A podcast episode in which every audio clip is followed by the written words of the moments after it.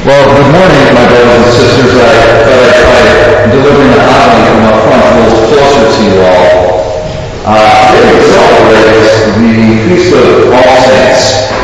And it's time for us to uh, celebrate and venerate the saints who have gone before us to our heaven.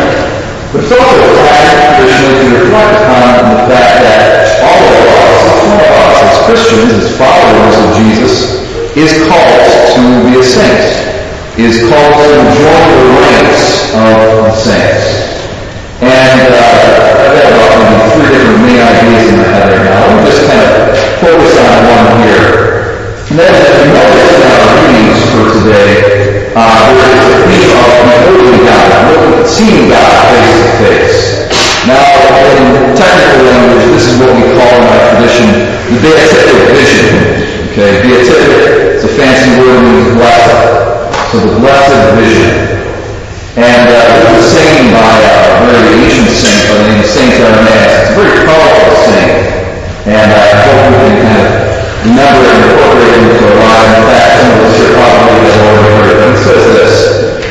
says, the glory of God is a living man, or other translations say the glory of God is man fully alive. And I think there's a popular song out there that says, the glory of the Lord is man fully alive.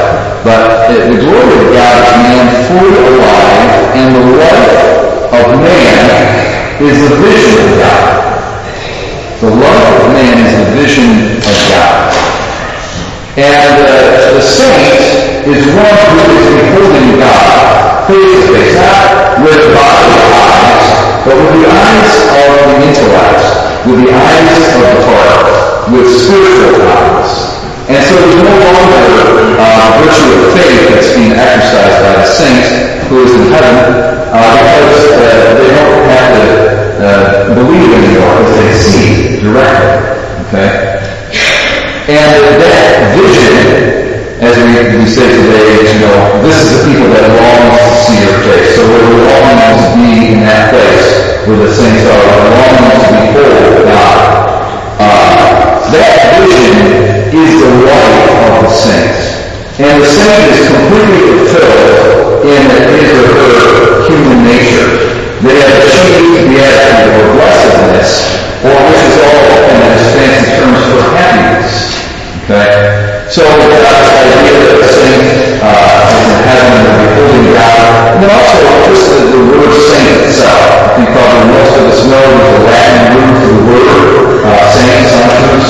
and it means holy.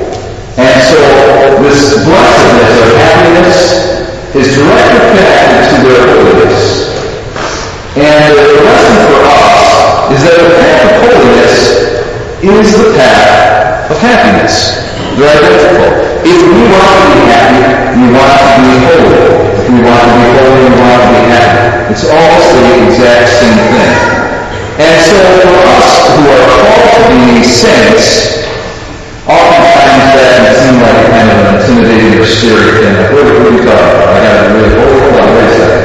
And know, really, maybe saints can kind of, you know, in our imagination, our saints can be kind of like miserable, uh, you know, they're constrained, they're, they can't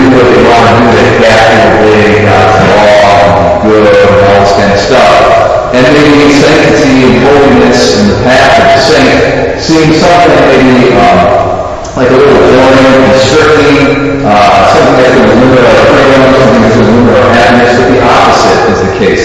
The saint is more alive than any of us. He or she is living their life, their human life, to the fullest that it can possibly be lived. As, again, St. Irenaeus says, uh, the glory of God man fully alive, and the life of man is the vision of God. And that's really a level of blessedness and the beatitude and happiness that the saint enjoys uh, in the presence of God right now in heaven is anticipated uh, by those who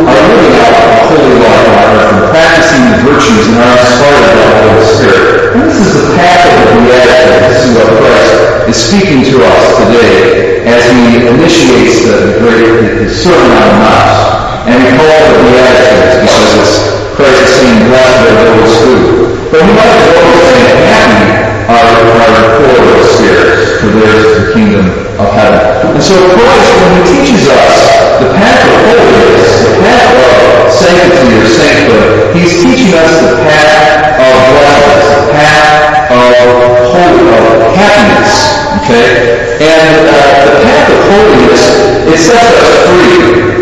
It teaches us to actually live who we were called to be. It teaches us to be more human than we could possibly be if we were to give ourselves over to our passions and vices and sins. And uh, so living a holy life, uh, abiding by the moral law, is, um, is something that sets us free and gives us happiness. Uh, I'll make, is that uh, I'll give a little metaphor. It's just something uh, that I think about a lot. I, I hope the metaphor is helpful for you too. Um, but we can of the law as the grammar of human nature. The moral law is the grammar of human nature.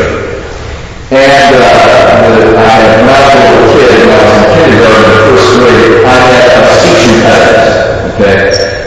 And uh, I had a really hard time with my R's, okay? So, uh, for example, when I wanted to talk about I could ride in my mother's car, you know, driving a car, I would say how.